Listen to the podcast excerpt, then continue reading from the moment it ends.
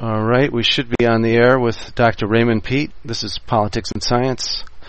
I'm the host, John Barkhausen, and uh, today we're going to be talking about uh, human health and uh, the physiological implications of some of the chemical processes that happen in the body, um, namely uh, reduction and oxidation, and some of the other factors.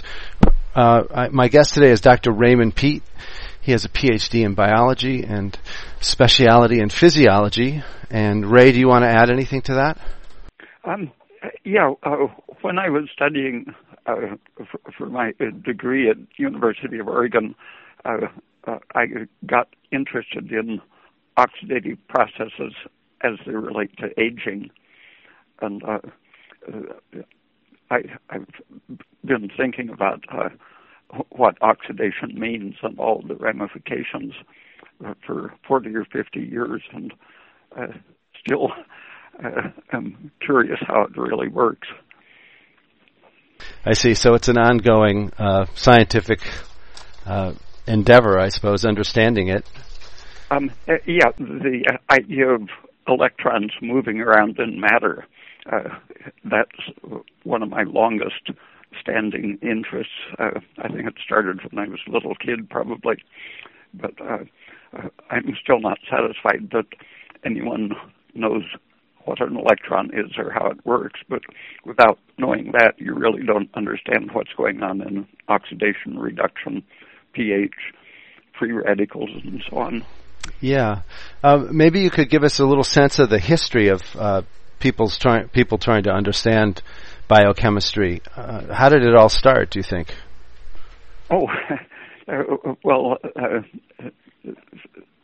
the uh, famous uh, first demonstration that that uh, life processes are material chemistry was when a guy synthesized urea, and people had believed that that was may be done by something special in the life process that couldn't be imitated in in the uh, real uh, inert world, but um, uh, just heating uh, things, ammonia and and uh, carbon dioxide. I, I don't remember the exact chemicals, but uh, it, it was demonstrated that you can make uh, urea uh, hmm. simply mechanically, and um, so people started thinking about uh, mechan- the, the chemical processes that uh, make up life and uh, gradually getting away from the idea that uh,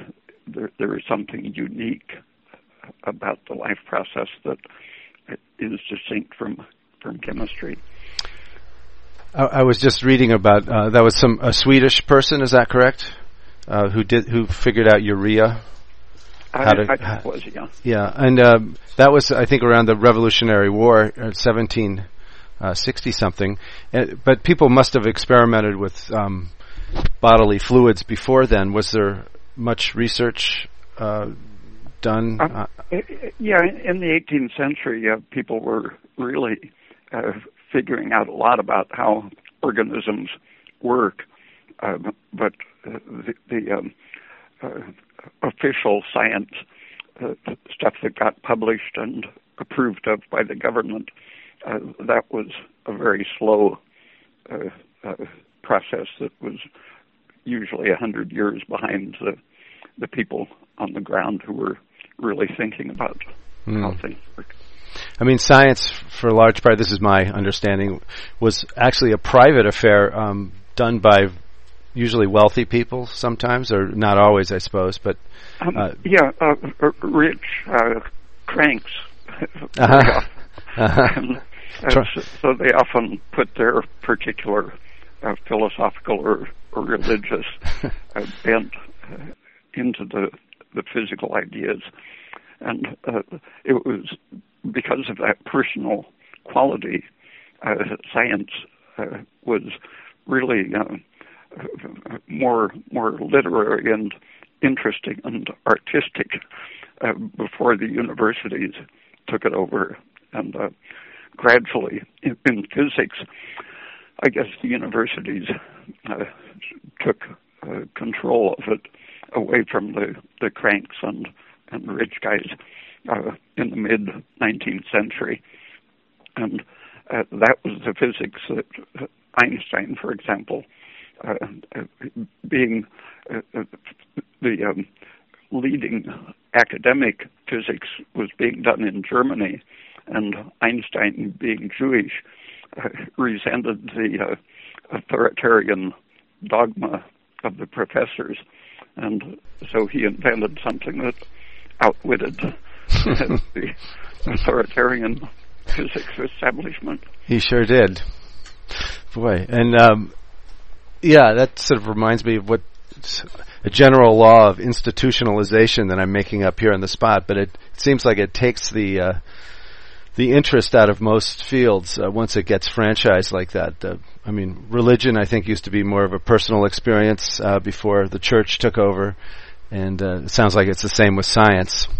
Uh, yeah, and I I think Einstein himself succumbed somewhat to, to authoritarian attitudes uh, in in the case of saying what an electron is, and 30 years later, I think he regretted having having uh, set things in motion in that particular direction when he he uh, never accepted the the quantum mechanics view of reality as based on on randomness and uh, uh, but he was largely responsible for setting that in motion with his theory of the photoelectric effect uh, and the idea of the electron as a discrete particle interacting with a photon as a discrete particle uh, was the key idea in that photoelectric effect. Uh, a photon of a given energy would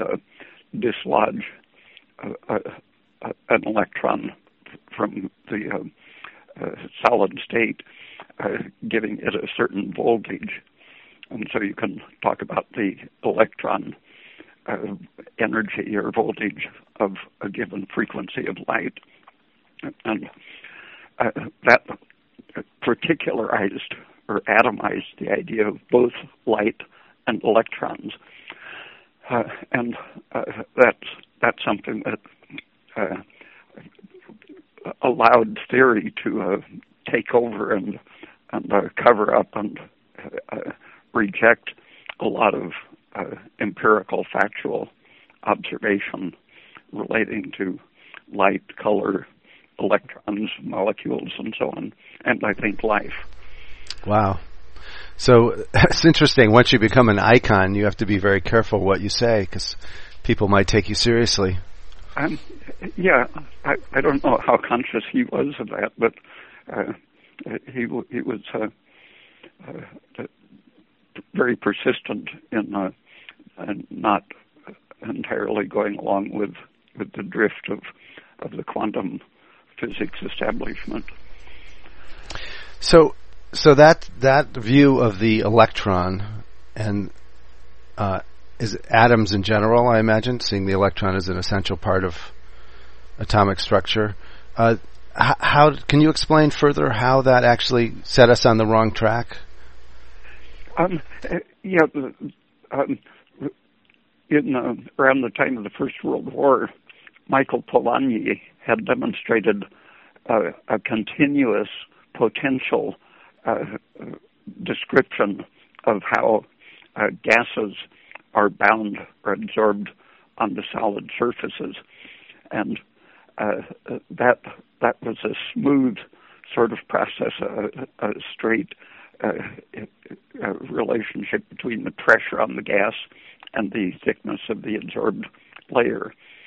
And uh, when he went to Berlin to uh, present his experimental work and theory, uh, Einstein and others uh, that was already 10 years beyond the, the photoelectric theory and the particularization of, of light and electron uh, uh, energy or structure. And uh, Einstein was one of the people that said in the, the advanced science world here in Germany, we know that that just isn't possible because matter is particulate, and you just aren't going to get forces uh, smoothly extending away from the surface. Uh, if the uh, surface has an electrical property and the gas has an electrical property, the first layer of gas atoms hitting that surface is going to perfectly neutralize that, so there's no uh, potential extending through space. But uh, Polanyi's results clearly showed that something like that was happening, a continuously thickening layer.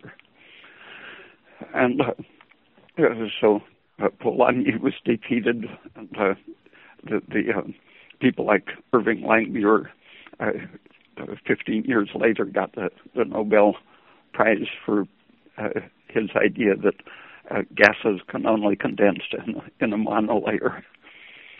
Uh, and uh, Polanyi knew it was wrong, but he was a, a physics professor, and uh, he had to teach the, Langmuir isotherm. But uh, in his own experimental work, Polanyi uh, went along examining how molecules and crystals, solid state things, uh, work.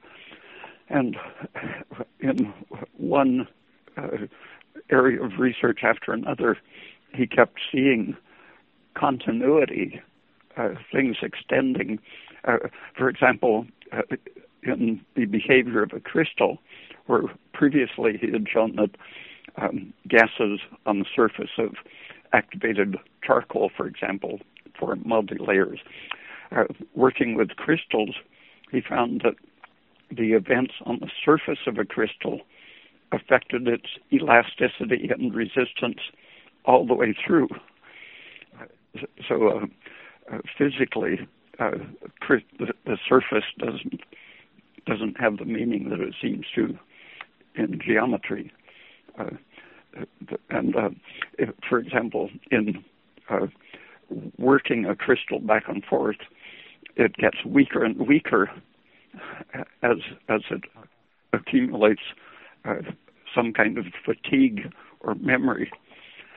And uh, uh, uh J.C. Bose had uh, demonstrated that sort of thing and uh, found that the fatigue could be recovered from in a crystal.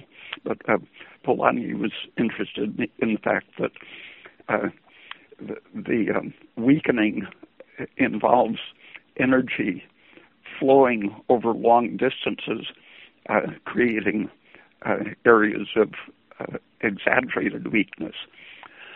And uh, th- that was the same sort of effect that he saw uh, when, when the, surf- the surface of a crystal was wet. Uh, the surface effect mod- modified the resistance and elasticity properties of, of the depth of the crystal. Uh, so it was analogous probably to the, the idea of conduction bands in which in a metal uh, the electrons are delocalized. And uh, the um, you can think of particulate electrons uh, acting this way, but uh, Polanyi's work suggested that maybe uh, that isn't the, the only or necessary way to think of electrons. And uh, in when I when I was in graduate school, 1969 or 70, uh, I was uh, reading uh, surface physics, especially uh, as a way to help understand oxidation biologically. And in one of the physics journals, uh, a man named Helmut Schwarz uh, published a description of uh, a funny experiment in which laser light is shined horizontally through a crystal while a, beam of electrons goes through the other dimension of the crystal through the thin uh, uh, layer, the, the, the, layer about uh, less than a micron, half a micron or so thick. And the electrons passing through the crystal uh, are deflected into a certain uh, pattern uh, by the, by the electronic property of the crystal atoms that they pass by. Uh, so you can see the the, uh, uh, the, shape of the crystal reflected in the, the, image of where the electrons hit. But ordinarily, that's done exposing electrons passing through the crystal, exposing a piece of photographic film to the electrons and getting a, a chemical uh, change producing the image. But he found taking even a, a fluorescent screen away, putting an aluminum oxide uh, coated layer at the bottom that was uh, very non-reflective. Uh, he found that the electron spots were still there, but they had the blue tint of the laser light going sideways through the crystal. And so the spots had to be uh, the, the, supposedly discrete particulate electrons uh, for them to uh, be uh, deflected uh, and to exactly the, the, the right spots, uh, which are used to identify crystal structures and such. but at that spot, there shouldn't have been any light, but it was the color of the laser light uh, uh, modulating, in fact, the uh, the beam of of electrons, and uh, that uh, when I uh, tried to talk to physics professors about it, they simply said it can't happen. You can't modulate one electron. Mm-hmm. And when you say modulate, you mean change color or actually? Uh, yeah, yeah. The yeah. color of, of an electron is supposed to be its relationship to the atom, and what it's doing is is uh, absorbing or interacting with a particular wavelength of the light. So the atom is uh, subtracting or maybe uh, fluorescing a color, but it's always uh, subtracting or adding something according to the way it is bound to the atom. So uh, an electron flying through space uh, it just wasn't acceptable. Uh, they preferred to say that the person was simply hallucinating or something. Hmm. Uh, but he, he, it was done at uh, Rensselaer Polytechnic Institute, and uh, they had the best equipment of that sort mm. in the world at the time. Wow. And uh, a, a, lot of the people immediately trying to uh, replicate it uh, didn't have the same uh, degree of, of vacuum in their electron microscope or didn't have the same power of laser mm. or, or the same quality of crystal making and so on. Uh, great cleanliness and so on uh, was part of the original experiment. So a lot of people, it's sort of like cold fusion. mm-hmm. uh, if it violates the theory and you don't have the same equipment exactly, uh, it's very easy to uh, debunk something uh, just by by doing a slightly different setup and getting different results. Yeah, that's right. Today's genius, um, well, actually, today's crackpot is possibly tomorrow's genius. Um, uh, in many yeah, cases. Uh, very recently, uh, Helmut Schwarz, who who became uh, the head of Germany's uh, research granting institution, uh, the, the government's money dispenser for research, he said that outsiders are important everywhere, not just in science. Uh, that uh, you don't get ad- advanced unless you have people somewhat on the fringe. Yeah. Uh, if anybody wants to Google minority opinions in science, there's actually a huge amount of information out there of uh, scientists who have been sidelined uh, for their uh, viable research, but because uh, it's bucking the current uh, institutions or the money that's coming into those institutions, uh, they're not getting any uh, traction with any of their work. And in fact, a lot of the research is being taken away from them, uh, research facilities. So um, it's a it's a lot bigger uh, faction of science than anybody hears about because, of course, they don't get any press either. Uh, and I've, I've, been noticing that institutions like the Wikipedia, uh, uh, supposedly the internet should be an opportunity to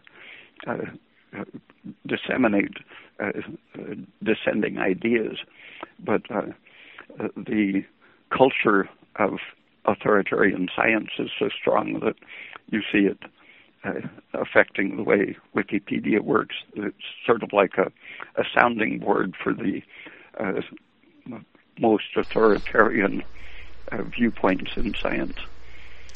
Yeah, and, if, and, that makes sense because if you have the money of an institution behind you, you have the money to pay a staff member to keep updating Wikipedia and editing anybody's uh, other um, input. Uh, so it's it's kind of like he who has the most resources wins. Yep. The argument.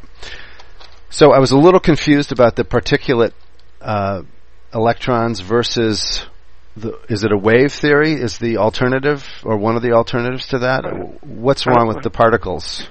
Uh, well, you, um, since you can't explain uh, many events in terms of particles, uh, it, it becomes uh, a sort of mathematical magic to, uh, to try to make up uh, theories to explain uh, results like Polanyi's or Schwarz's. Uh, and uh, Albert Szent-Györgyi used conventional quantum thinking about electrons and went went a long way towards explaining uh, some of the uh, biological phenomena that people hadn't been able to uh, even perceive. Uh, but that doesn't mean that, that, that it necessarily validates the the particulate uh, uh, electron just because you you can explain some important phenomena, and so I think it should mean that uh, the whole idea of, of what matter is, how an electron uh, works, whether it, it might be that uh, there is an electrical uh, ether-like material which uh, breaks up in different ways uh, into apparently discrete electrons, but that rather than being an eternally discrete particle like a, a proton is supposed to be. Uh, the electron might be sort of an ad hoc uh, uh, diffusion, which the, the wave interpretation uh, is approaching that idea uh, that the and, and, some of the uh, subatomic thinkers are, are saying that maybe this great variety of subatomic particles being seen with high energy research, maybe these are just sort of an ad hoc response of uh, matter to a particular context or environment or, or stimulation. Mm. So it might just be an aspect you're seeing depending on the the uh, medium you're using to see it with. Yeah, exactly. I see. And, and that would say that uh, in, a different solar system or different galaxy, the uh, atoms are, are, not necessarily uh, going to be the same uh, exact, uh, have the same functionality. And uh, that is an implication of Halton Arp's uh, comments on his galaxy photographs. Okay, now that you brought that up, you better explain what that means again.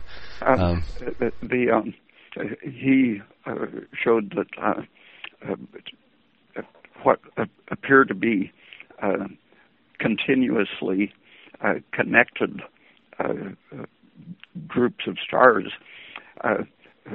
One of the parts of what seems to be a continuous stream of stars, one of the parts will have an extreme redshift difference from the other one, meaning that they should be uh, very remote in space, but uh, uh, his pictures show uh, connections like one is being shot out of the other. And he suggests that the one being shot out is newly created and that new matter has a different way of vibrating, which shows up as a redshift. In other words, uh, the atoms are different when, when they're fresh. I see. And and you said I think last time or the another time we talked that a redshift is, means something's moving away from you. Is that in um, space? Yeah, that's that's the standard mechanical uh, physics connection, like the Doppler effect when when uh-huh. a train passes, the the frequency drops. I see. So, but you're saying it also could have other implications. Um, uh, yeah. For example, uh, light uh, passing close to a star uh, uh, has a, a, frequency shift, and uh, an Israeli physicist astronomer named Dror Sadeh was working in the U.S. and he was studying at different times the light of of a star passing close to the sun and uh, of a, a, a, beeping quasar pulsar uh, that sends out uh, a certain frequency uh, passing close to the sun. And he uh, kept seeing what seemed to be a, a, a time change or a frequency change. Uh, depending on how close the beam came to the sun, and he got an atomic clock at the uh, U.S. Bureau of Standards uh, and mounted another one on a truck and connected them by radio uh, so that they could be synchronized, and uh, then drove up the coast. Uh, I, I think he he went up towards Maine, and uh, meanwhile recorded the um, relationship between these two clocks as he went and saw that uh, every morning at sunrise, Washington, D.C. seemed to be redshifted away from his truck. uh, and, and his argument was that uh, something about uh, the uh, uh, field of the sun coming on the scene was shifting the radio waves that were connecting the, the two clocks. Uh, otherwise, it would have looked like you had an expanding universe to a ridiculous extent in which uh, Washington was moving at a million miles an hour away from Maine. well, I think it may be. they, they seem remarkably out of touch. with uh, real life. Anyway, um, well, that's fascinating, right? And and so we're talking about uh, the nature of the universe and ourselves, and uh, particularly electrons, I guess, and electrical fields. So you're, you're saying that the f- that the the sun's um, electrical field, when it or maybe it isn't even electrical, but the wave from the sun of uh, radiation is possibly uh, altering time slightly. He, I, I think he was thinking in terms of, of gravitational field. Oh. Uh, but I don't know exactly what sunrise w- would mean. Okay. In, in, it's in terms of his thinking. How do you spell his name, Ray? So we could go look up on the internet? Uh, what he's up to? First, first name D R O R. Okay. Uh, Sadeh S A D E H. Okay. Name. Okay. Uh, he was uh, killed in by radiation poisoning. Oh. In the uh, non-atomic bomb laboratories in Israel. Oh, right, the non-atomic bomb laboratories making the bombs they don't have. Yeah. Yeah. That's terrible. Uh, so, obviously, it makes a difference how you think about uh, electrons, and if if you're trying to figure out how these molecular processes are happening. And uh, this show was going to be about physiology, but I guess it makes a real difference of what your general theory of atomic structure is.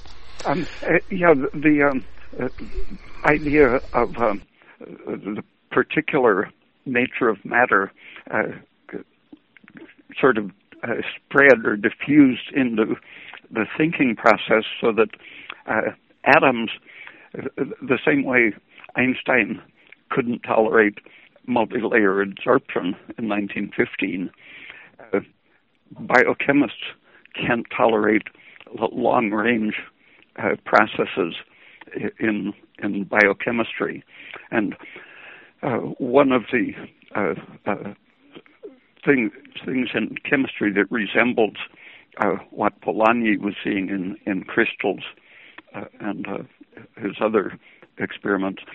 Um, the inductive effect is uh, at, at, the basis of, of uh, uh, really fundamental biological thinking about coacervates, for example.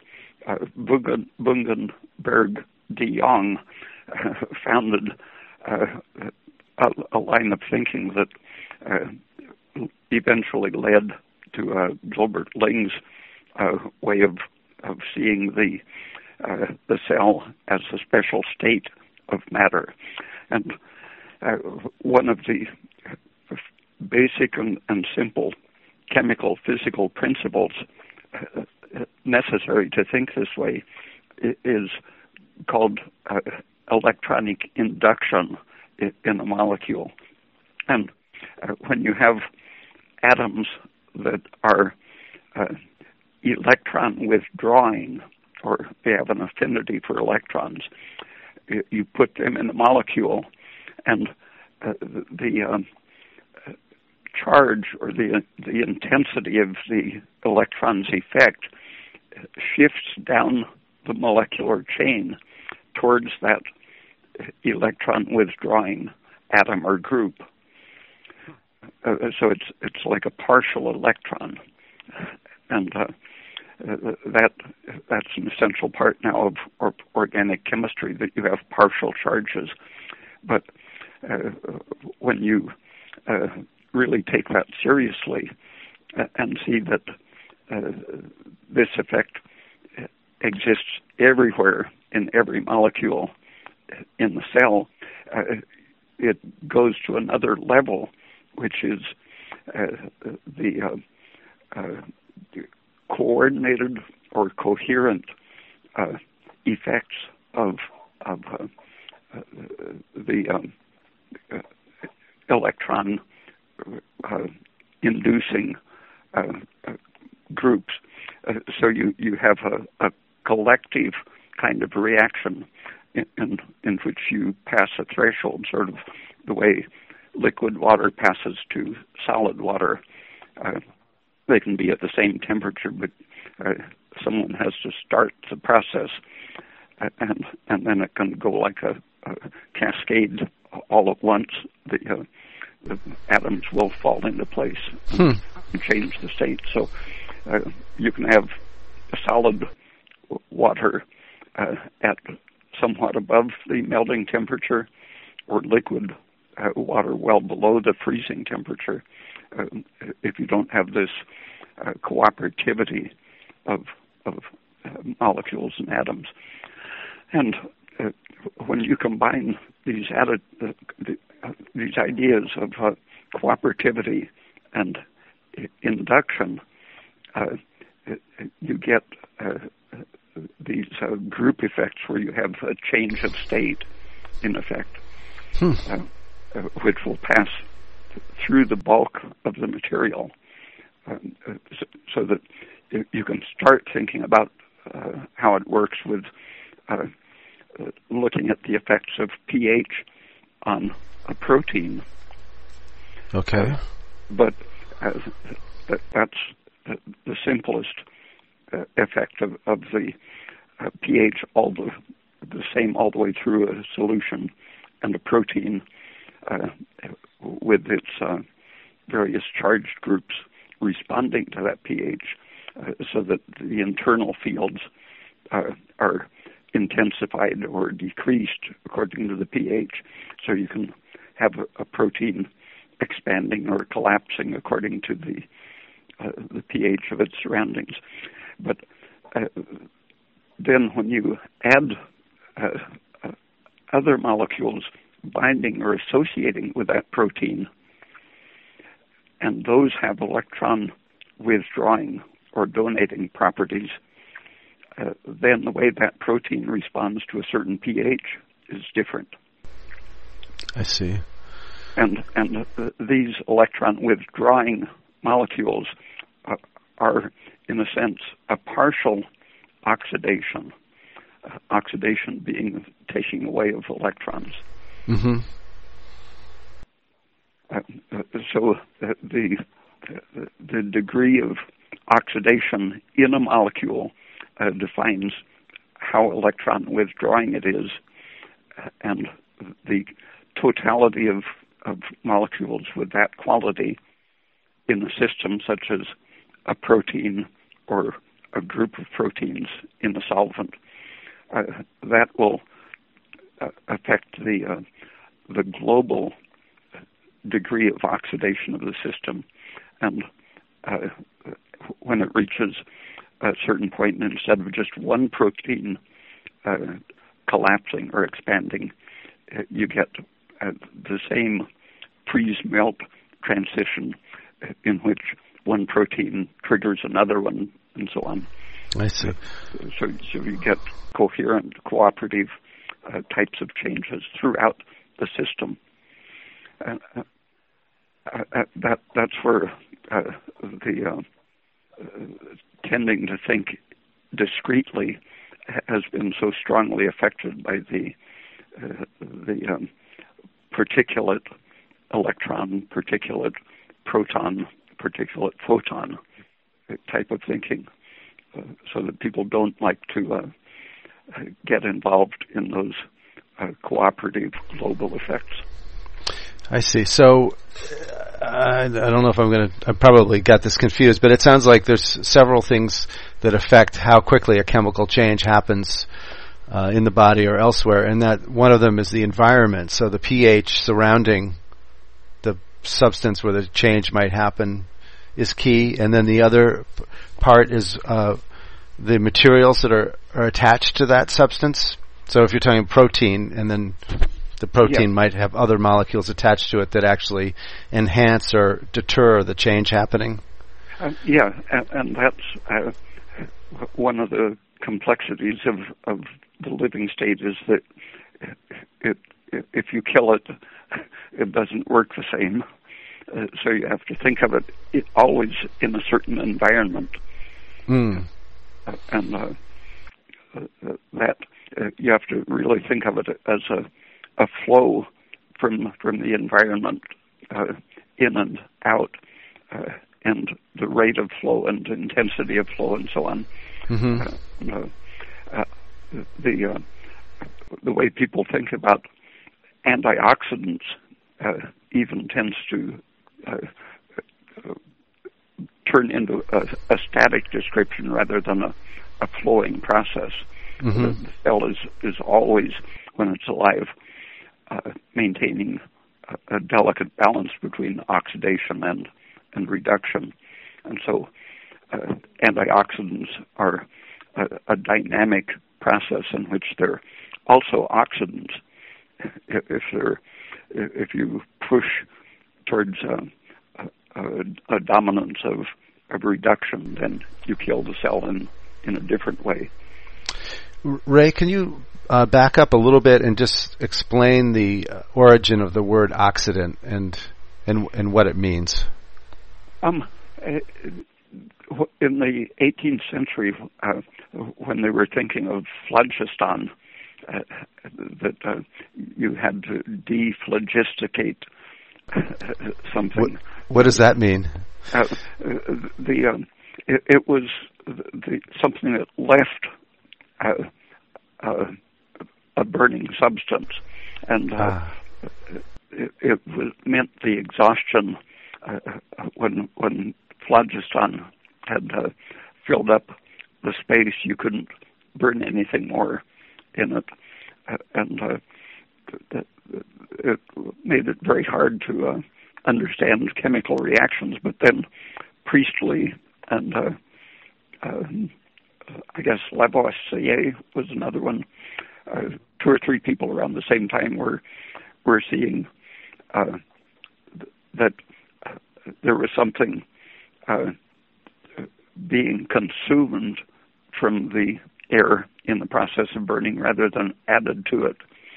Uh, and uh, the um, when they started studying what was being consumed in the air, they saw that it, it generally made an acid form, uh, and so, so the uh, I think it was Priestley who named it the the uh, substance that makes burning possible in the air.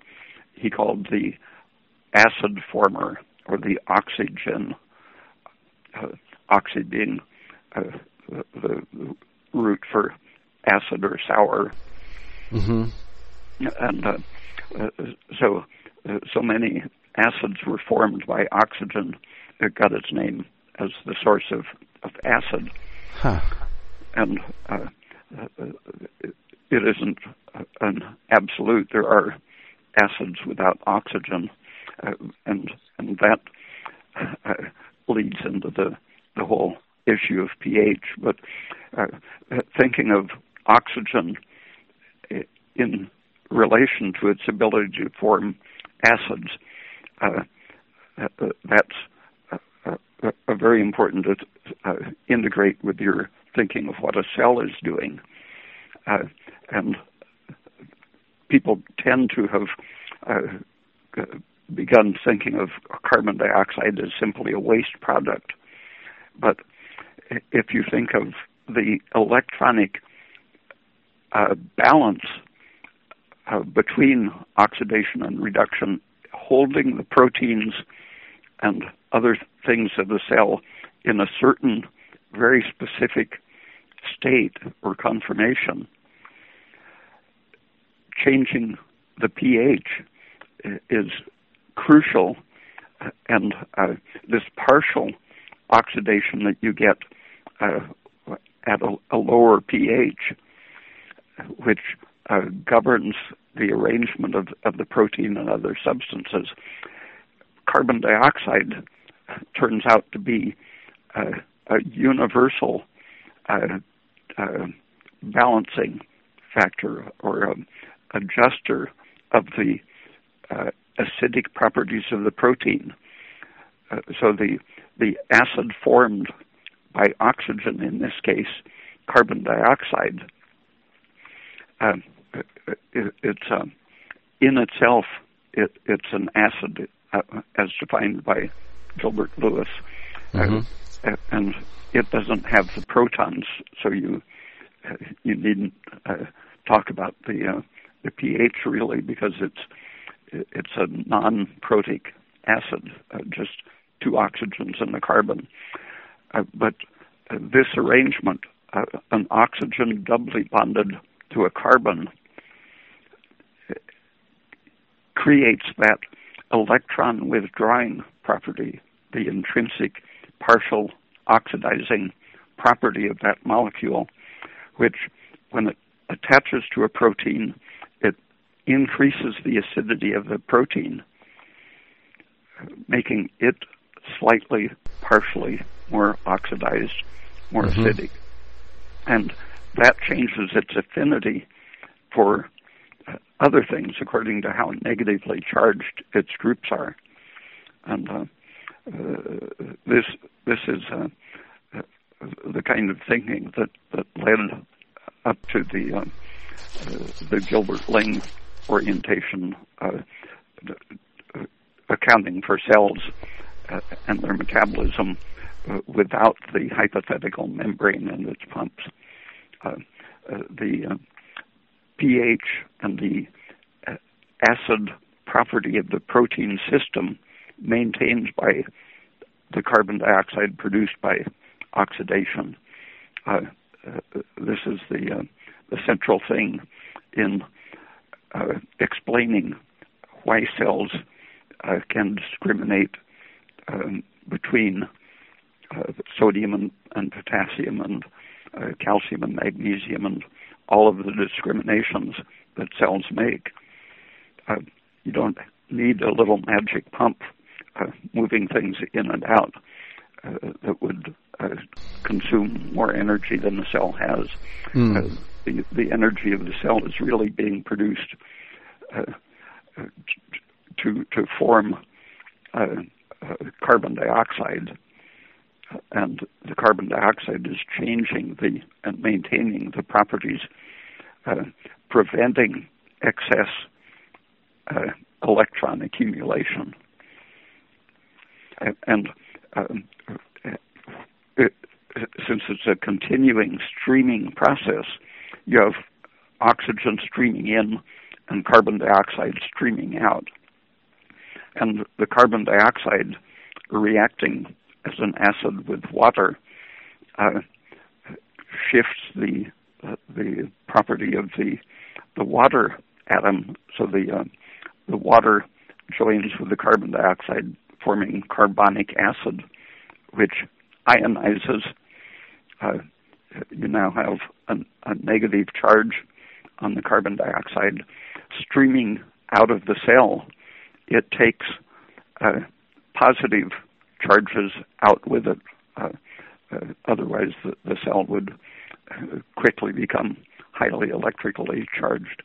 So the uh, movement of oxygen in, carbon dioxide out, is taking out uh, the, um, sodium and, and calcium on as a, a streaming continuous maintenance process. Wow.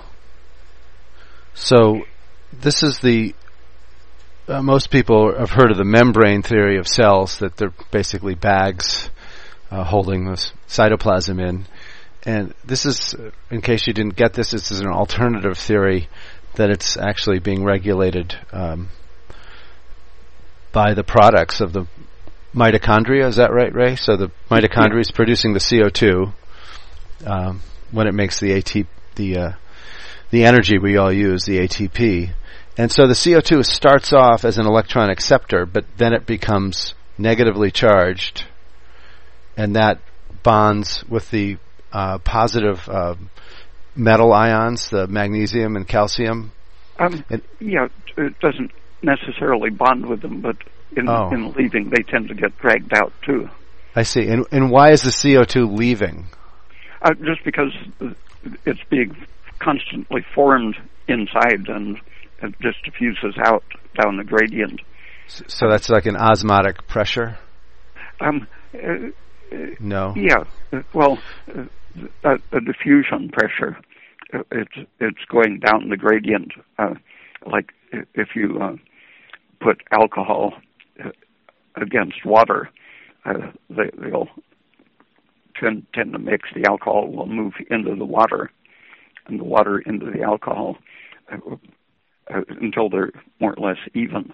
And uh, when you have a high concentration of CO2 in the cell, uh, at a certain point it uh, starts being more at ease outside of the cell. I see. So and it's a, diff- a diffusion process. Yeah, and, and uh, that accounts for taking it out into the extracellular space and the blood, and when it gets into the blood, uh, it having uh, taken the uh, uh, sodium uh, and some other things with it, it circulates to the lungs and changes back to carbon dioxide, which is uh, again going down its gradient from a high concentration in your blood to a lower concentration in the fresh air you breathe. So the, the carbon dioxide is leaving the blood and it leaves behind the, mem- the um, um, molecules or ions that it took out of the cells. And uh, so the uh, absence of the acidic carbon dioxide in the blood leaves the blood now with a higher pH uh, because of the uh, the movement of sodium and such out of the cell. Hmm. I see. Uh, so it, the normal situation is is for a healthy cell to be uh, just faintly under neutrality, uh, and uh, for the blood to be uh, definitely over neutrality, like inside the cell 6.9 pH and uh, in the blood 7.4 roughly. Okay. 7.4. I see. So that's a little bit higher than the uh, cell is low. Yeah.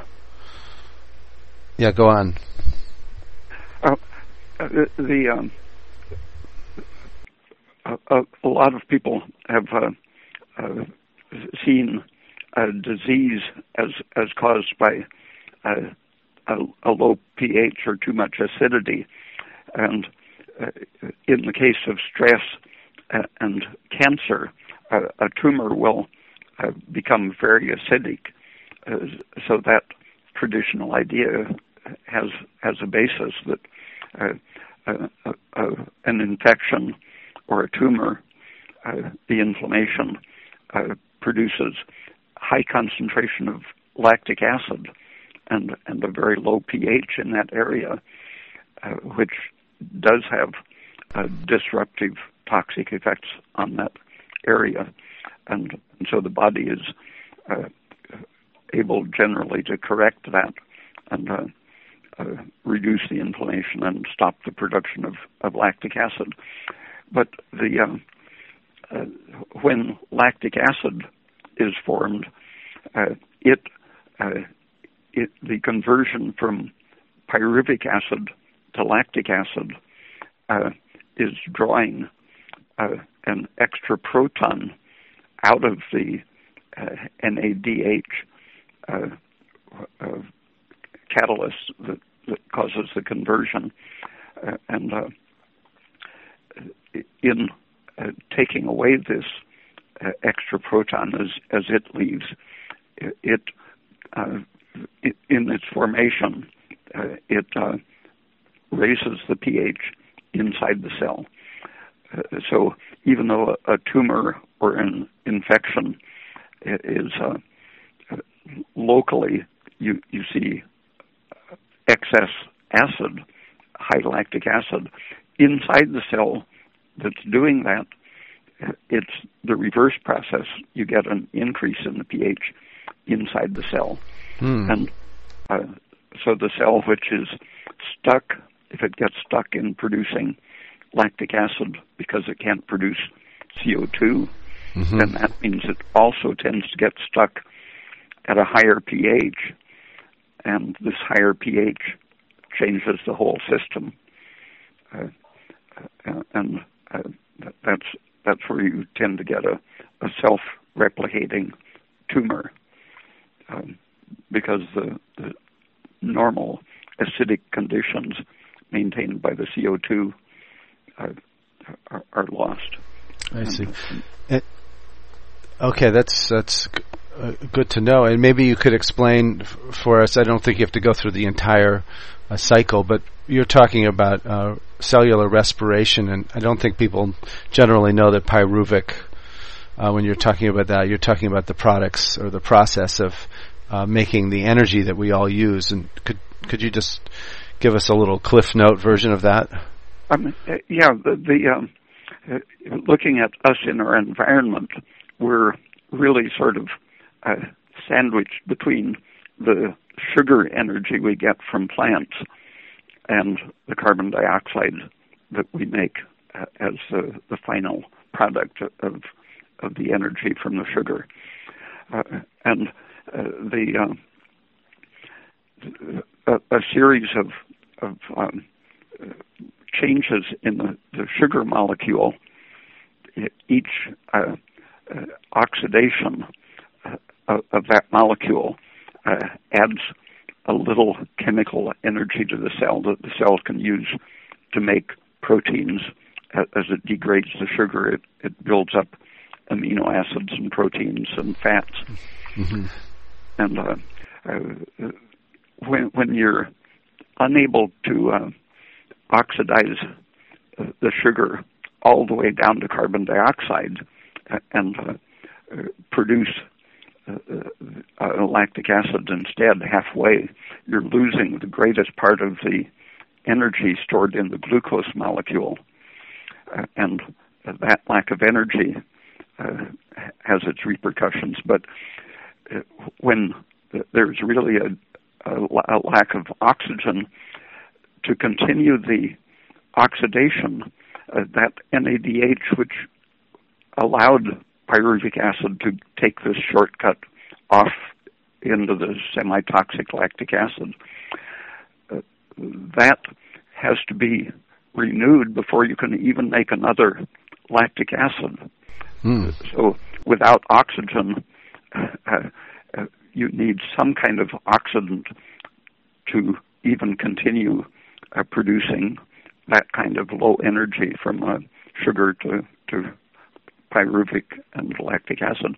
And to do that, cells uh, can uh, produce fat uh, and uh, get rid of their electrons by building them into fat.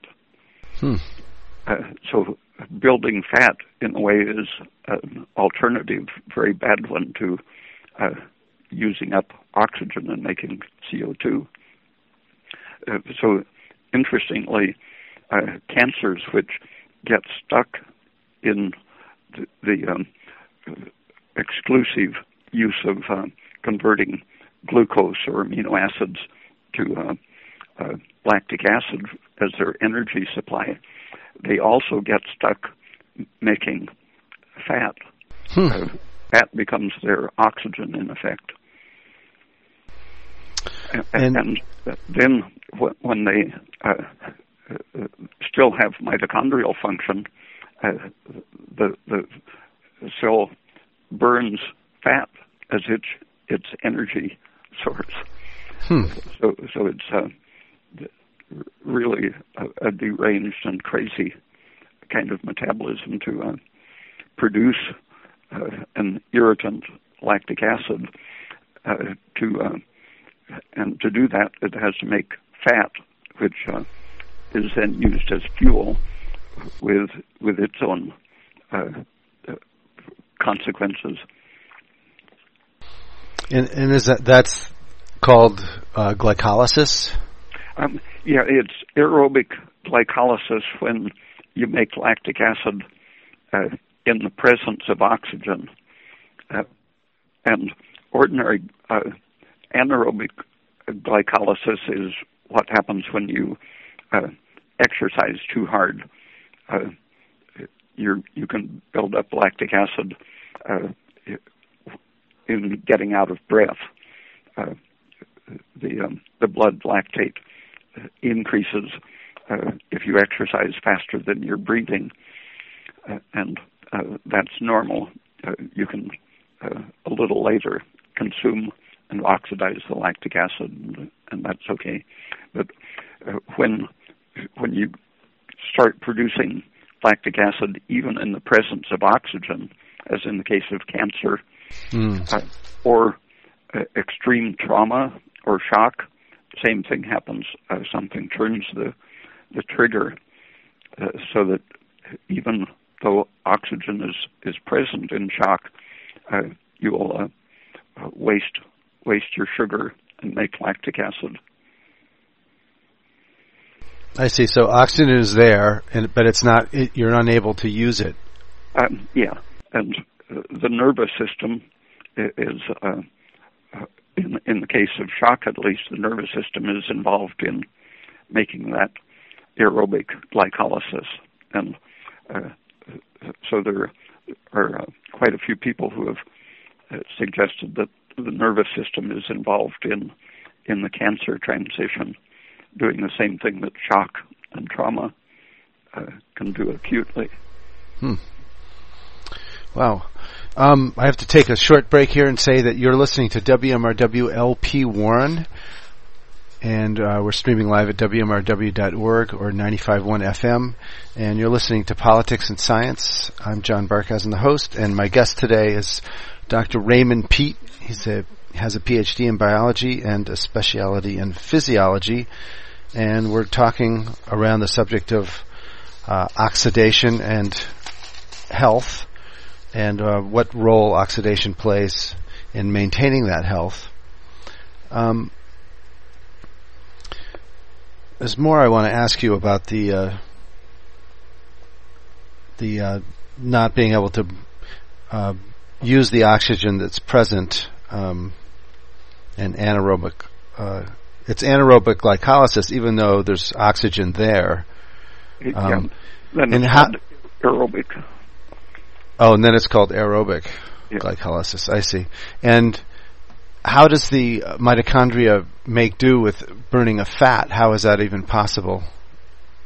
Um, it's uh, and, and what what are the, what are the problems with that? Oh, oh, the, uh, the it produces less uh, carbon dioxide, for example. Mm-hmm. And I, I think that's the main problem. Uh, the uh, if you develop uh, fat stores, uh, you get uh, particles of, of fat accumulating in the cytoplasm and maybe in the nucleus uh, that uh, probably have a disruptive effect when you're uh, heavily shifted over to a, a fat economy. I see. Um, if the, uh, uh, the the tumor makes saturated fat uh, as its first product in in converting sugar to saturated fat. Mm-hmm but um, when it's um, shifting uh, in in the presence of, of stress, when it shifts to burning fat, usually uh, that will go through your fat stores, uh, burning up your your uh, subcutaneous fat uh, quickly. So, uh, when a person is is very sick with cancer, for example, they get a a gaunt, emaciated look as as their uh, superficial fat stores are are used up, and at the same time, uh, uh, they convert amino acids to energy, uh, converting some of it to sugar and some to fat, and, and uh, so it starts a wasting process. But our stores, uh, the older a person gets, generally the higher the amount of polyunsaturated fat in their stores. And uh, when you're oxidizing polyunsaturated fats, uh, that produces more oxidative damage to the mitochondria. Uh, mm. and, uh, so it tends to uh, lower the oxidative part of metabolism and, and slow things down in general. I see, and, and then people end up feeling a lot less energy levels and uh, generally get run down overall. Uh, yeah, um, that happens uh, in midlife to lots of people. That uh, it resembles the cancer metabolism, but it just shows up as fatigue, uh, low energy use in general. Uh, uh, some people, or, where textbooks used to say that you would always lose weight if you ate less than 1,700 calories per day. Uh, uh, lots of people uh, can maintain their weight on 700 calories a day. Uh, and that requires uh, turning off of, of the thyroid function to a great extent.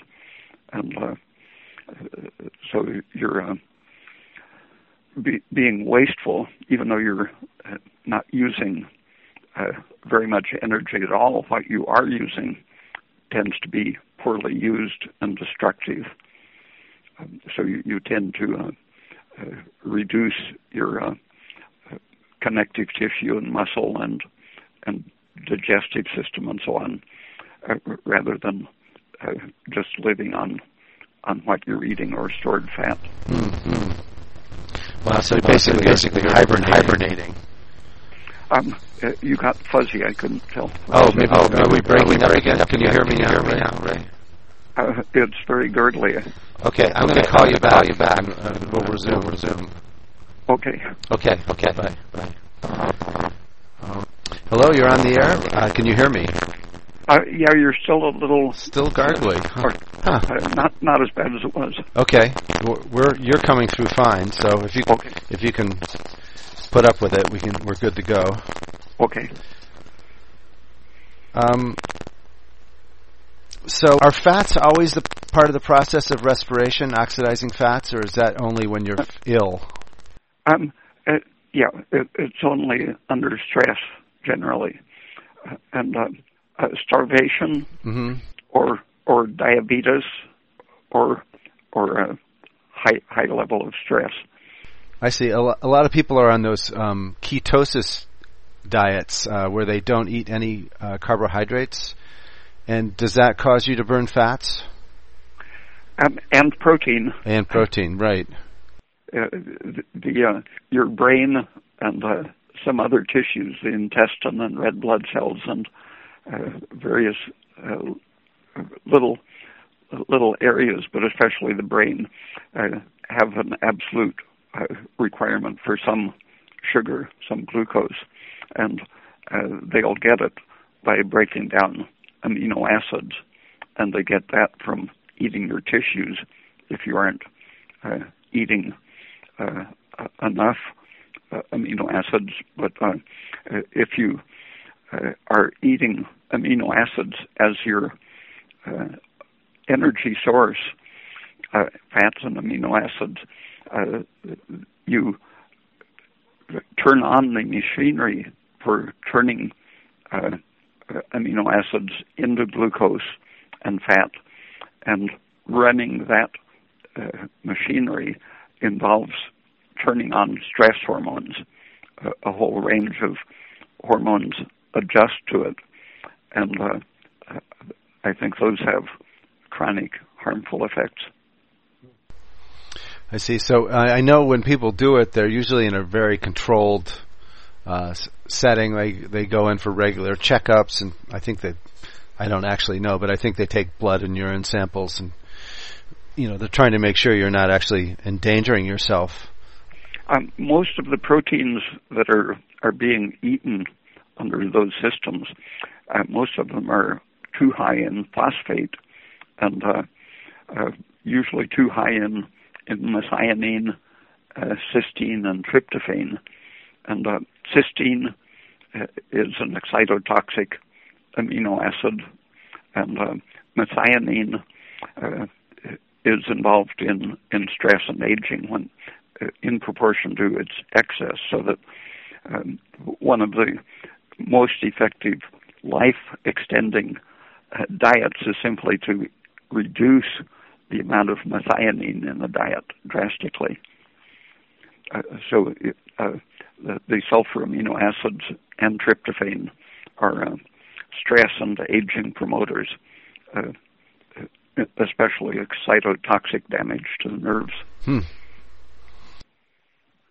And, and the high phosphate for most of the popular proteins, uh, the high phosphate is uh, uh, has a lot of uh, excitatory, harmful effects. Uh, the uh, klotho gene and protein that is deficient in animals that have a, a, very quick aging process, that's largely a, a phosphate handling protein and uh, the, the, rapid aging produced by lacking that protein and gene uh, is uh, involves accumulating excess phosphate. And that and phosphate you get from eating meat primarily, or um, um, meat is uh, one of the highest ratios of, of phosphate to uh, the other minerals, uh, but several of the very high quality proteins uh, even mushrooms have a, a, pretty high ratio of phosphate to calcium. Hmm. Uh, milk is uh, milk and cheese are about half and half, which is probably safe. But uh, fruits and leaves, uh, leafy green vegetables, have a, a very safe, low, very low phosphate content relative to calcium and magnesium and potassium. I see. So uh, fruits and vegetables are um, the best, but you're not getting much protein in that case. So um, you need some milk and cheese too. Uh, yeah, uh, and probably a, a, fairly low protein diet is uh, very good for the health, but uh, in, in, the sense of living a long time, but uh, for oh, maintaining tissue renewal, you, you, can't go below a, a certain amount of tryptophan, cysteine, and methionine. Those are rapid turnover proteins. Mm. Okay. Um, you know, I think Ray, I'm going to turn to some of the questions I received from people in preparation for the show because I know if I wait, we're going to be short on time, and I want to make sure you have time to answer them. Uh, last week we talked about, or you mentioned Luca Turin and his research on, uh, I think it was odors and the electrical uh, nature of odors. He, he had, uh, maybe you could, um, when you get to answering this, you could go over that a little bit. But uh, somebody wanted to know what your feelings are about multiple uh, chemical sensitivity, uh, and that's pretty common these days. A lot of people can be made very ill by a perfume or the smell of bounce. And what do you think of, is going on, and does that relate to Luca Turin's work? Yeah, I think it does, and and uh, the uh, he was talking specifically about smell and and uh, psychoactive, like antidepressant chemicals, uh, and uh, there's when you look at the uh, what's in common between uh, smelling and having the antidepressant effect of of some chemicals. what's in common is the resonance state or the tuning of the molecule to the, the oxidation state, uh, uh, which is uh, in, in, this context of, partially oxidized proteins in a, a coherent cooperative system. Uh, the whole system has to be tuned to a certain level of reduction and oxidation, and uh, uh the the addition of a chemical, whether it's an antidepressant or a perfume molecule, uh, passes along the conductive uh, pathways of, of, the nervous system and uh, cells all through the body are are involved in uh, uh delicate nerve balances uh, the vegetative or autonomic nervous system uh, regulates the uh, state of inflammation of the tissues, for example. Uh, uh, there are lots of uh, cells closely associated with with fibers of the nervous system, cells called mast cells, for example, that can regulate inflammation all through the body.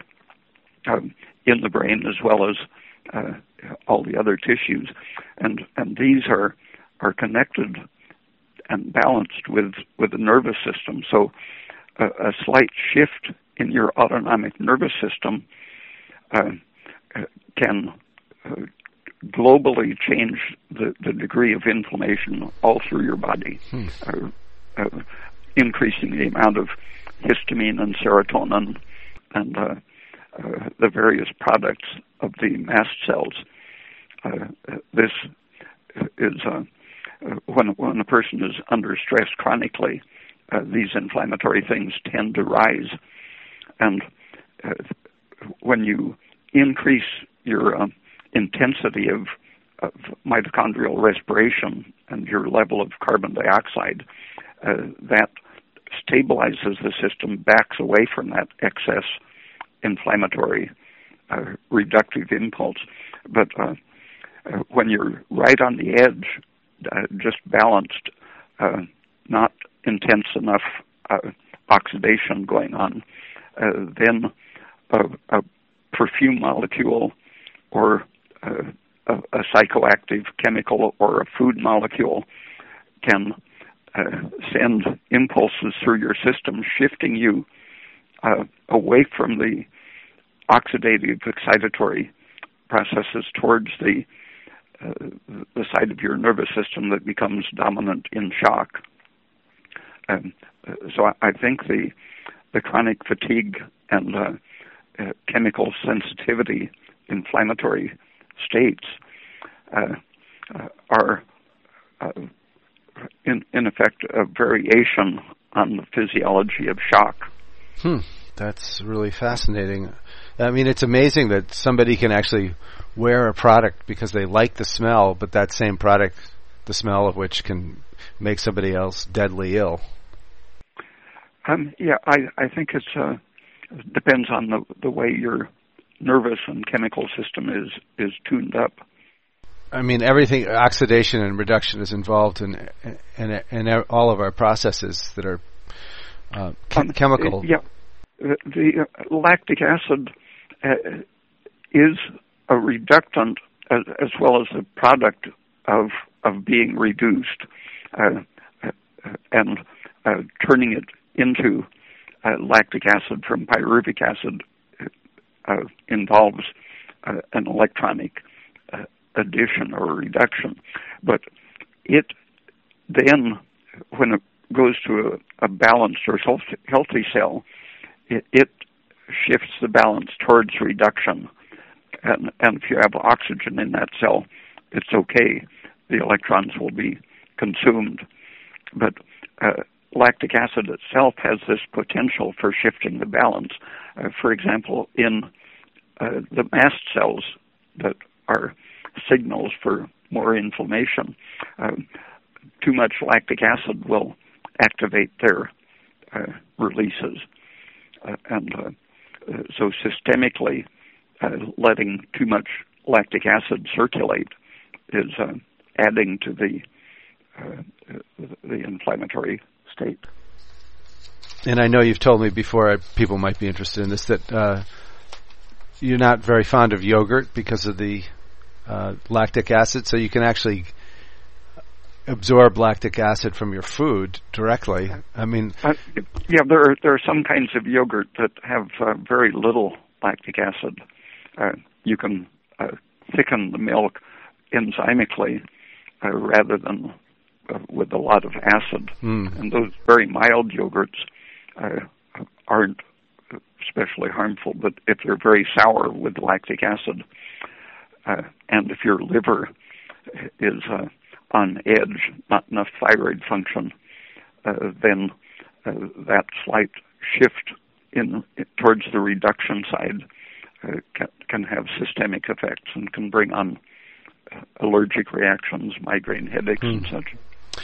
And so, uh, just talking specifically about yogurt, if, if you go, we have a local yogurt maker around here, and I find if you buy it immediately, um, you know, as soon as it comes out, there's hardly no apparent lactic acid in it, uh, but the longer it sits, the more the acid separates from the actual uh, milk product.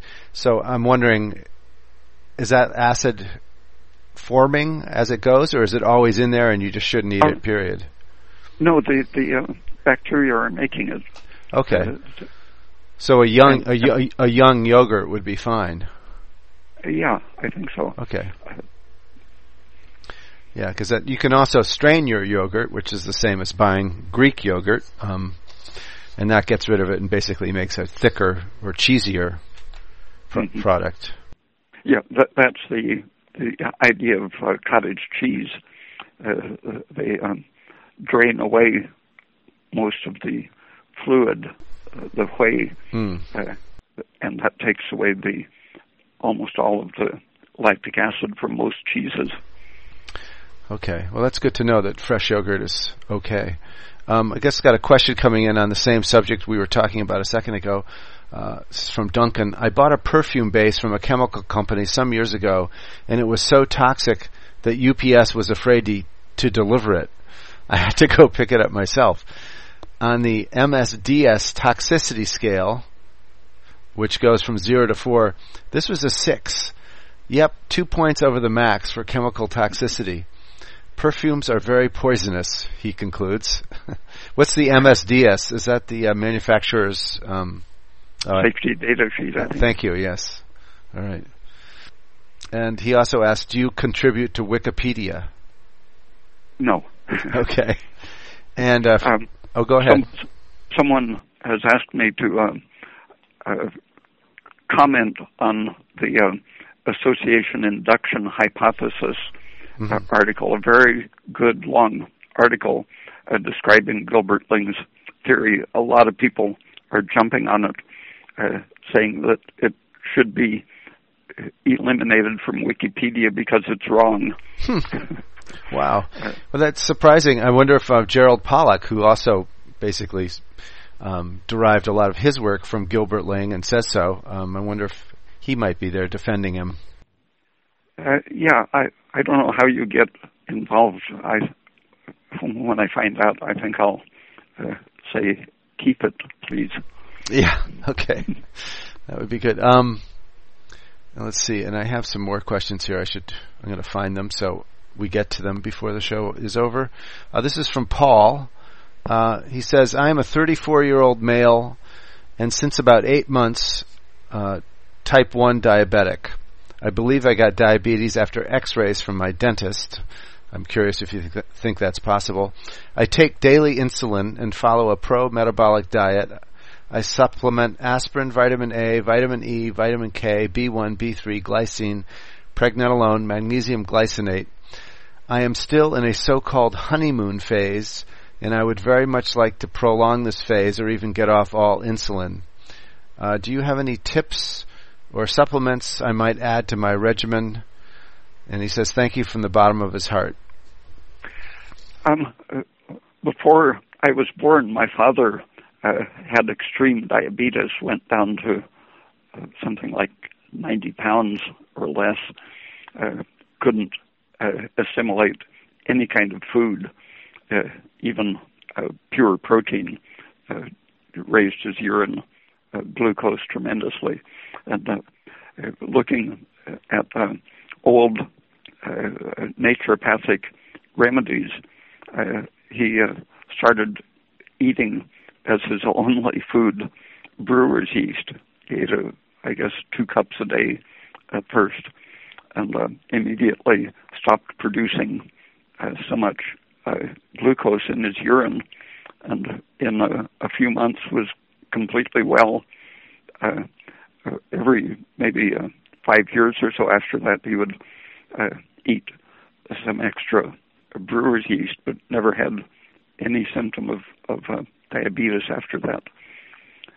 And uh, uh, I think part of that effect is the uh, uh, the hormones in the yeast, uh, which uh, stimulate uh, regeneration, and uh, high potassium content, which uh, has an insulin-like action, um, and the high B vitamins. Uh, but uh, having enough glucose so that you don't uh, draw any uh, polyunsaturated fats out of storage. Uh, those are very toxic to the the, pan- the insulin producing cells in the pancreas, and they are normally they're constantly turning over. The beta cells are being renewed constantly, and in a diabetic, they're being renewed, but they die quickly. And uh, sugar is a, a factor that will prolong their lifespan. Uh, it doesn't need anything to stimulate renewal, just to prevent them being killed uh, primarily by the polyunsaturated fats and the uh, nitric oxide is uh, uh, soon after uh, it was discovered that uh, the body produces its own nitric oxide in the early 90s. Many uh, articles came out demonstrating that nitric oxide is specifically uh, what kills the beta cells.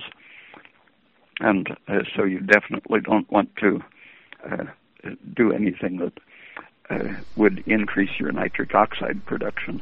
What kind of activity does Uh, that? well, uh, uh, supplementing uh, ar- arginine or foods high in arginine uh, wouldn't probably be desirable. okay. And uh, I think the uh, the effects of, of aspirin and the B vitamins and the vitamin E, uh, pregnenolone and progesterone, and DHEA uh, uh, around uh, uh, 1985, I think it was, someone gave rabbits diabetes with a chemical toxin and then gave them a supplement of DHEA. And uh, that was the only difference. Uh, the ones that got the DHEA uh, regenerated healthy uh, insulin producing pancreases. Hmm. Um, and that has to be taken in uh, small amounts, or you uh, convert it to estrogen. Is that right? Uh, yeah, uh, 10 to 15 milligrams is probably a safe amount. All right, and and one of the things that I think everybody will be surprised by is that you're actually advocating uh, taking uh, sugar or glucose, Uh, Uh, yeah, the, uh, which is the a couple of my articles on my website uh, give some of the history of that. Uh, uh, in uh, the uh, the late 19th century, a couple of doctors uh, described cases that they cured uh, f- from uh, really advanced terminal diabetes, people losing uh, weight at a terrific rate. Uh, they added uh, something like 12 ounces per day of sugar to an otherwise good diet, uh, regular high protein and vegetables and uh, milk and so on. Hmm. But uh, just by adding 12 ounces of, of sugar to that diet, uh, in just a few weeks, people came back from near death. Hmm. And I guess their logic was since they were urinating out so much of their bodily sugar, they figured maybe they were short on sugar. Yeah, exactly. The, the their reasoning at first was uh, they're dying so fast that they're putting out uh, the equivalent of a pound of tissue uh, converted to sugar every day, uh, and uh, just to slow down their starvation process, they said, um, and and they crave sugar. Why not let them eat uh, what they crave? uh, and uh, maybe slow down their death, but instead they stopped wasting away and came back. Hmm. And I, I want to go back a little bit to because I think I did uh, the person who asked the uh, multiple chemical sensitivity question a, a little short shrift, and that I never asked you what can somebody do uh, if if they're suffering from multiple chemical sensitivity.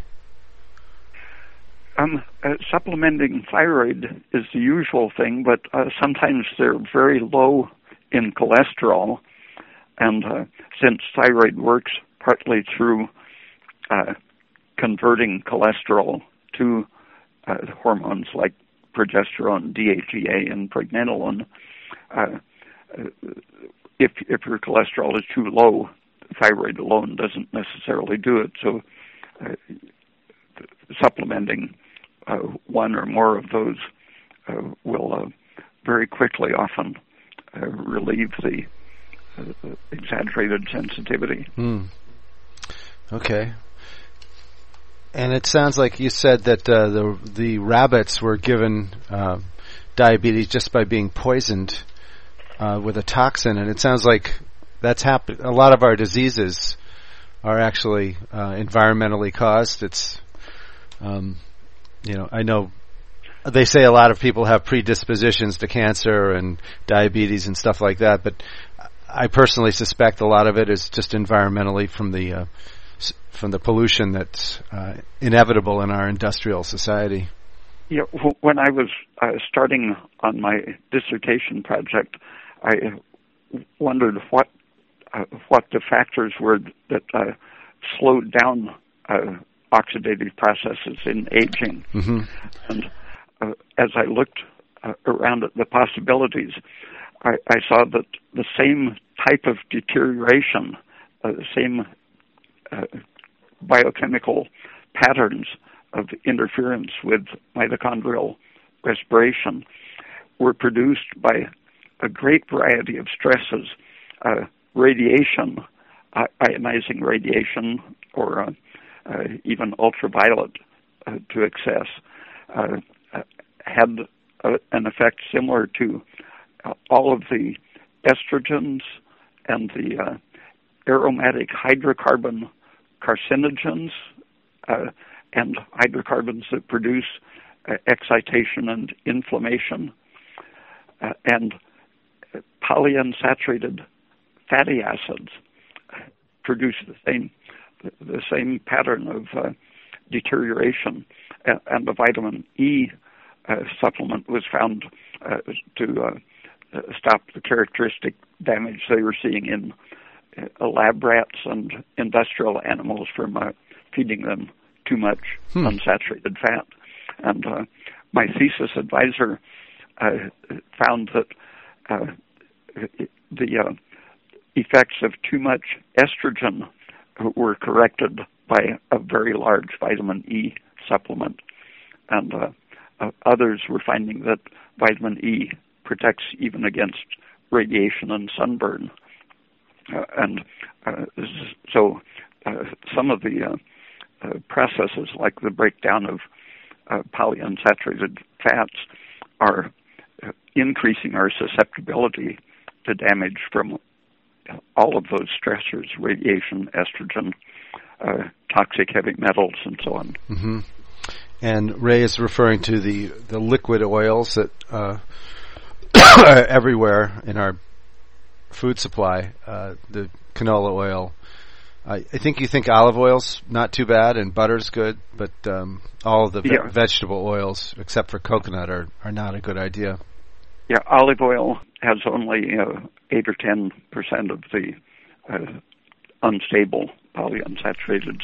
Mm. Uh, butter and coconut oil have two or maybe three percent of the unstable ones.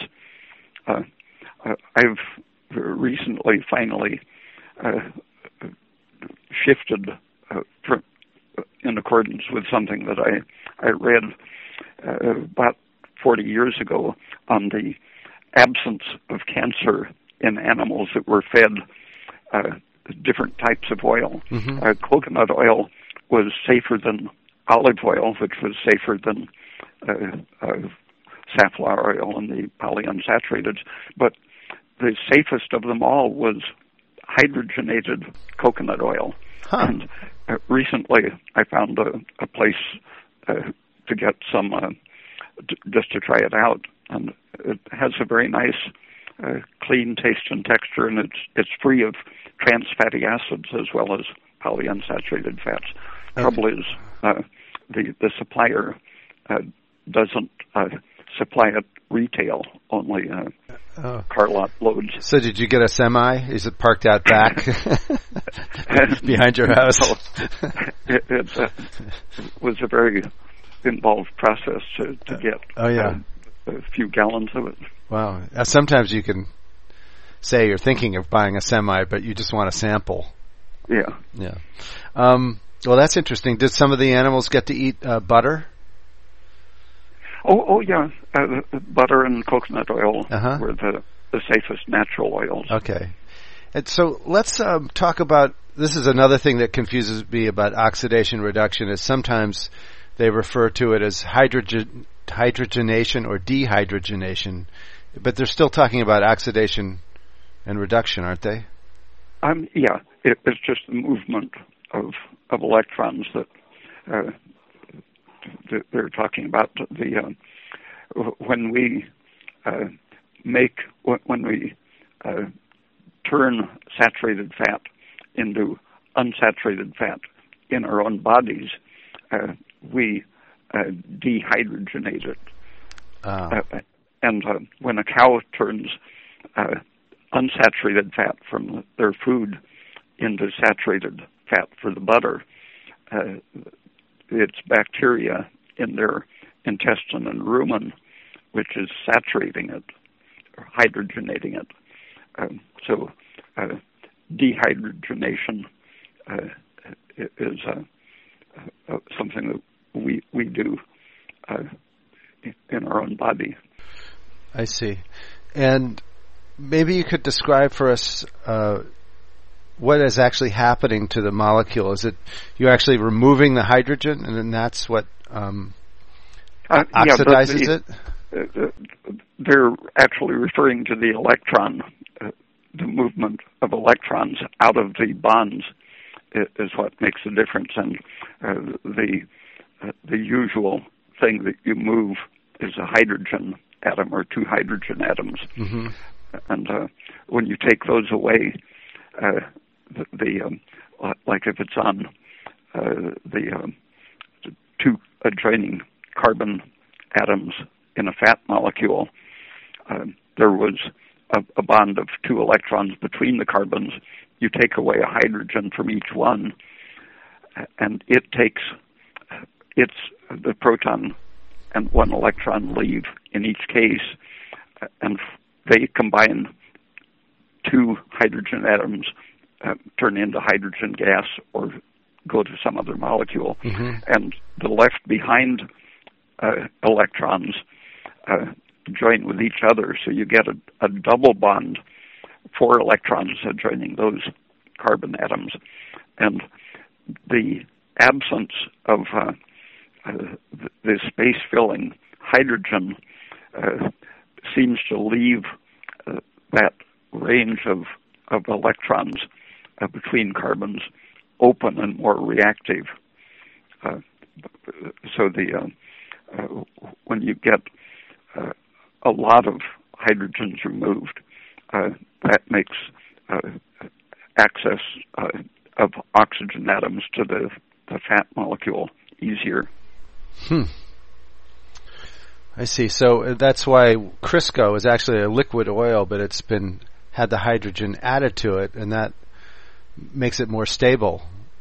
Um, yeah, and if they would complete the process the way they do in uh, changing coconut oil from two or three percent PUFA to zero percent PUFA, uh, you wouldn't get the the, the um, trans fats in it, and uh, so you would have um, totally saturated and mostly stearic acid in, in Crisco, and that would be safe. Hmm. Uh, uh, one group of researchers found that aged, defective mitochondria uh, that were not respiring properly, when they uh, gave them fully saturated, hydrogenated I think it was peanut oil. Ugh. It restored mitochondrial function. Wow. So it's a it's a way of purifying it. Um, uh, yeah, and and it, uh, it eliminates the uh, unstable quality uh, that makes things susceptible to oxidation. Uh, uh, there, physiologically, there's something called the saturation index.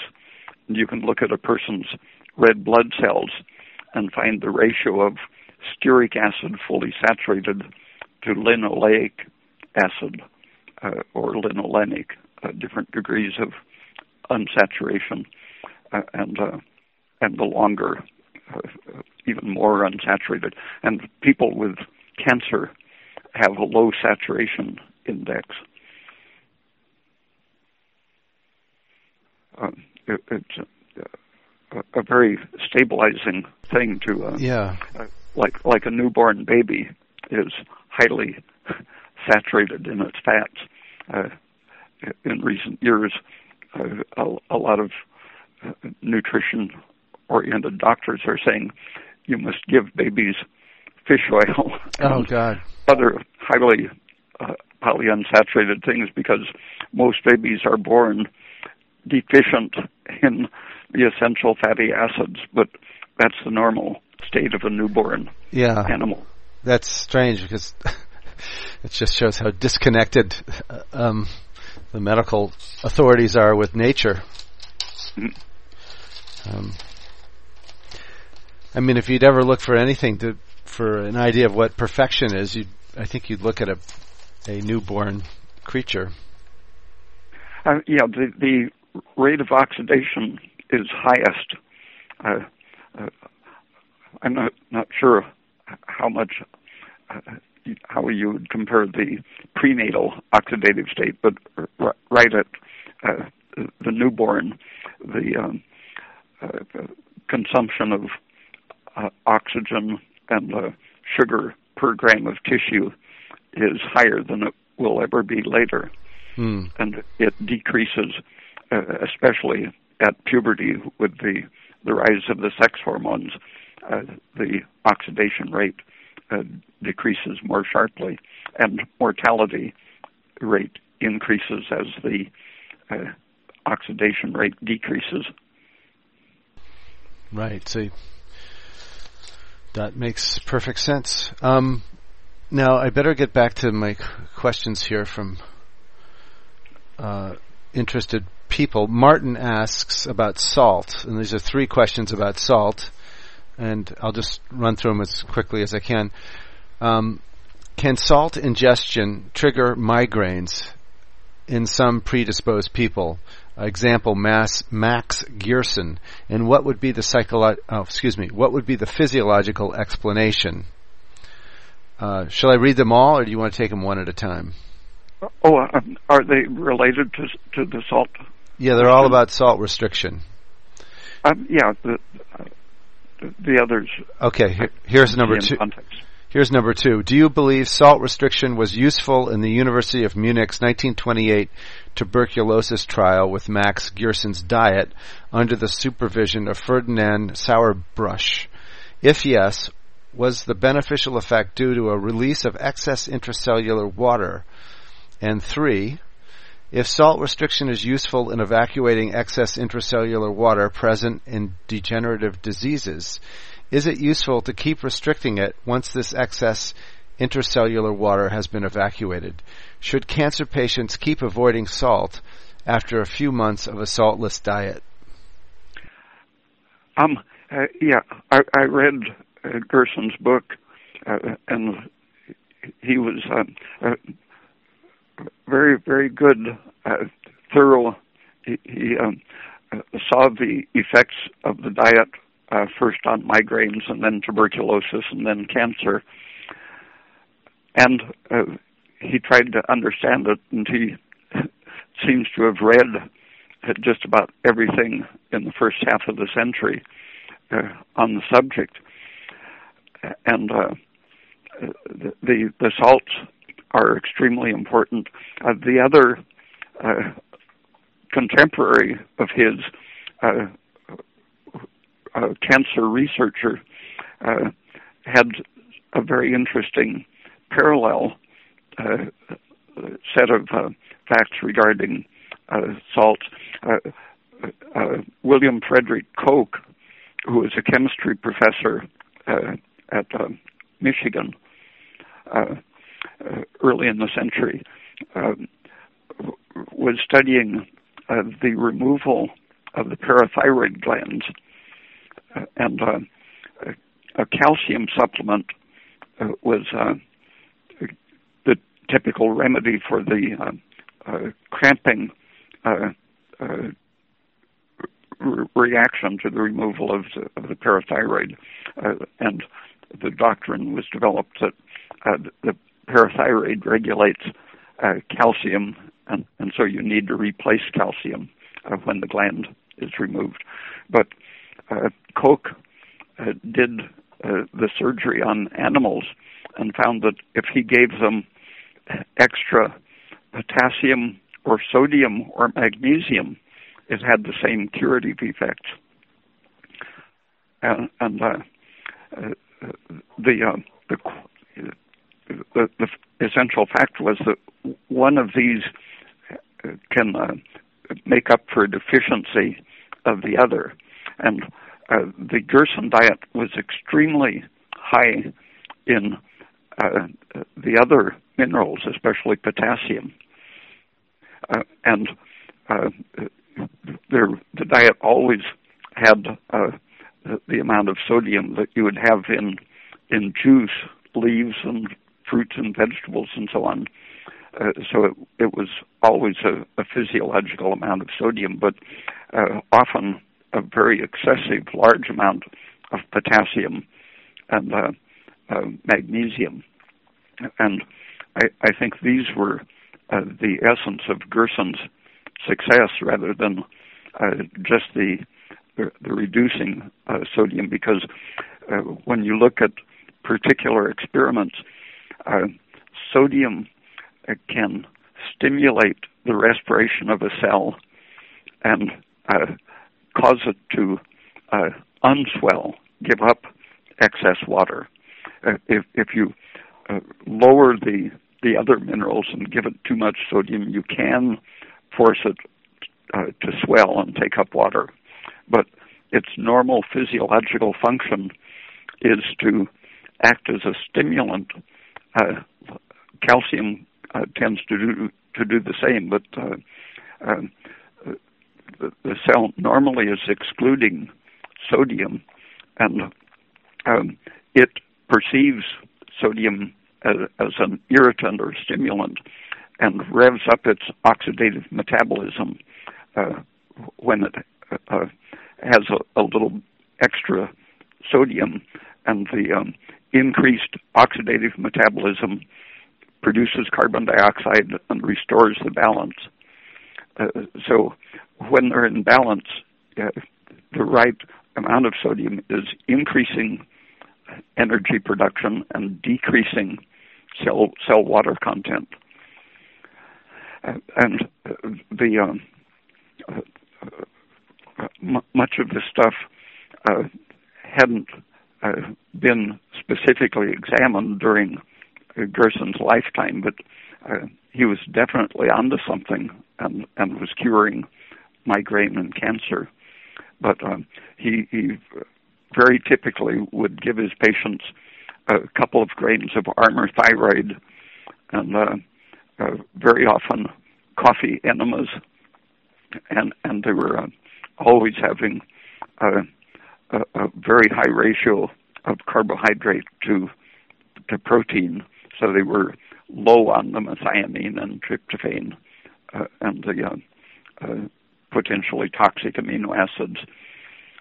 Uh, and uh, generally, uh, lots of things in his program were very well well founded, but there just wasn't enough information at that time about about how the the balance of the alkaline minerals works. Yeah, and it sounds like there's so many variables going on there that it would be hard to pin down any one uh, cause or. Um, yeah, the, the um, aldosterone. Uh, one of my first physiological experiments was on myself. Uh, when I worked in the woods, our cook was uh, cracked on the idea that uh, hard physical labor meant you sweated a lot and needed to replenish your salt. And uh, so he would put, I think it was about a tablespoon of salt in everyone's porridge in the morning. Mm. If, if you didn't eat your porridge, you didn't get your ham and eggs and steak and things.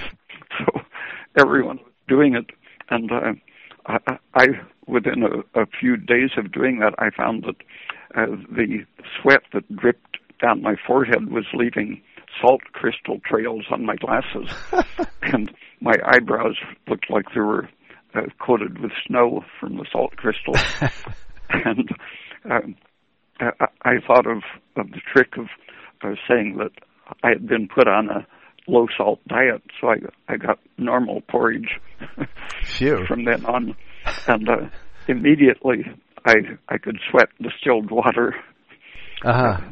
and had I on the high salt diet I had to take salt salt pills uh, about eleven o'clock in the morning, otherwise I started uh, getting faint. Needed to replenish the salt; it was pouring out so fast.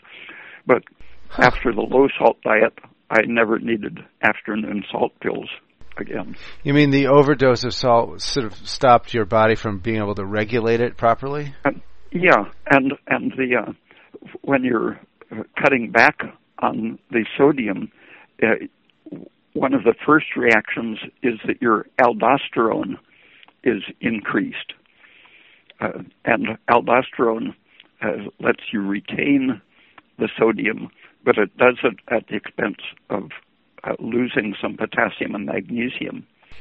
Huh. So if your diet is high in calcium and magnesium uh, uh, and uh, potassium, then there isn't any problem with the the, the low sodium intake. But chronically, that high aldosterone has a pro-inflammatory effect, and and so uh, chronically uh, getting more of all of the alkaline minerals than you really need is a safety precaution that uh, will uh, suppress your aldosterone and protect your heart from uh, inflammation and fibrosis and hypertension and so on. So, in the long run, uh, uh, sodium has has this protection against cell swelling, inflammation, fibrosis, inflammation. Hmm. And in, if taken in reasonable amounts, it tastes good too. Um, and what about can salt ingestion trigger migraines in some predisposed people? Um, uh, yeah, when when you're um, already uh, on, on, a low salt diet and uh, take salt, uh, one of the common physiology experiments is to uh, have people uh, drink a quart of plain water or a quart of plain water with a, a heaping uh, teaspoon of salt added to it. And uh, at the end of the physiology lab, uh, everyone who got the unsalted quart of water uh, would have formed about a quart of urine and the ones that got the salt didn't have any extra forming. Hmm. Uh, and it took a, a usually a couple days uh, for that excess water to to come out. Uh, so when you take a sudden dose of salt, it makes you swell up and retain water uh, until your um, uh, aldosterone has adjusted downward. I see. So it just takes a while to to adjust to it. Um, yeah, and you'll notice uh, uh, anything that is uh, susceptible will swell up. Your fingers and toes and and lips and eyelids and such might swell up in the first day after you've mm. eaten a lot of salt. But uh, people who, for example, on a long airplane trip would always get swollen feet, if they adjusted two or three days in advance by eating extra salt and some baking soda, uh, they didn't get the swollen feet from sitting still anymore. Huh. I see. So, uh, so you're retaining the you're you're retaining the liquid then in a, in a different place, or are you not? Um, no, you're uh, suppressing the aldosterone, so it it uh, gets the water out out of you. Oh. And, uh, the um, one of the ways sodium works is uh, the, the albumin molecule is full of negative charges, and it holds uh, uh, the uh, sodium uh, in in association. So you get a cloud of positive negative charges, uh, which holds on the water. It, it keeps the water osmotically held in in your bloodstream. Hmm. if you're um, low in either albumin or, or sodium, uh, your uh, blood itself loses the osmotic uh, quality, hmm. and uh, so the, the water stays in your cells and extravascular spaces.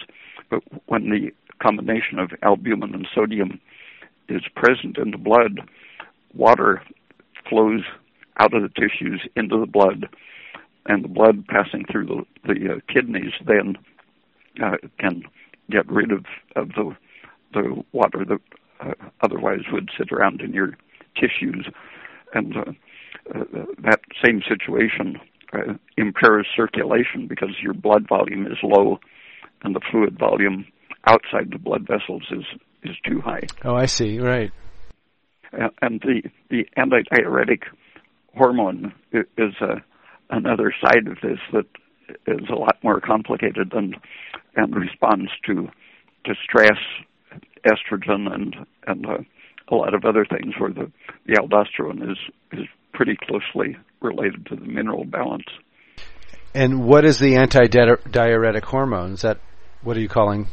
What is Um, that? it, it, it's a pituitary hormone uh, that uh, causes water retention with sodium loss. And uh, a low thyroid person, uh, old people, uh, uh, people after accidents, uh, Mhm. anyone in, in serious stress, uh, uh, the um, they call it inappropriate secretion of antidiuretic hormone syndrome, Hmm. uh, and uh, that's very common where uh, edema is the uh, uh, what what is really harmful. The brain swells up, for example, Ooh. uh, because the body has too much water and not enough salt. And uh, the the remedy for that is. uh, uh, uh, g- just adding sodium, but uh, that's not fundamental. And if you do it too fast, you disturb the balance in the different compartments. But uh, the the basic reason for it is that you aren't producing the carbon dioxide from a thyroid deficiency, uh, and the, the absence of the high production of carbon dioxide means that you aren't able to retain the sodium in your kidneys as as the water passes through, um, and so the low thyroid person loses sodium because the uh, the, reverse of the process that uh, happens in other cells uh, in the kidneys, carbon dioxide allows the cells to uh, catch and retain sodium.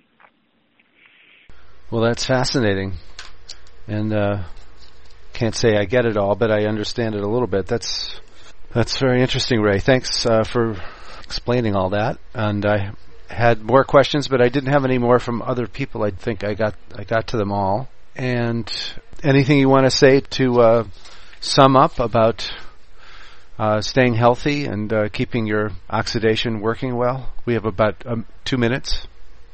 Oh, um, uh, just uh, keeping stress down and uh, fun up, judging food by uh, largely by how it tastes rather than by uh, what the experts say. Okay, well, that's easy advice to follow. so, on that note, Ray, I, I really want to thank you for uh, coming on these last two shows, and uh, and I'll I'll tell people how to get in touch uh, with your website if they want to read more. Then I'll say goodbye. Okay. All right. Thank you. Thank you so Goodbye. much. Thank you so much, Ray. hmm Yeah. Bye bye.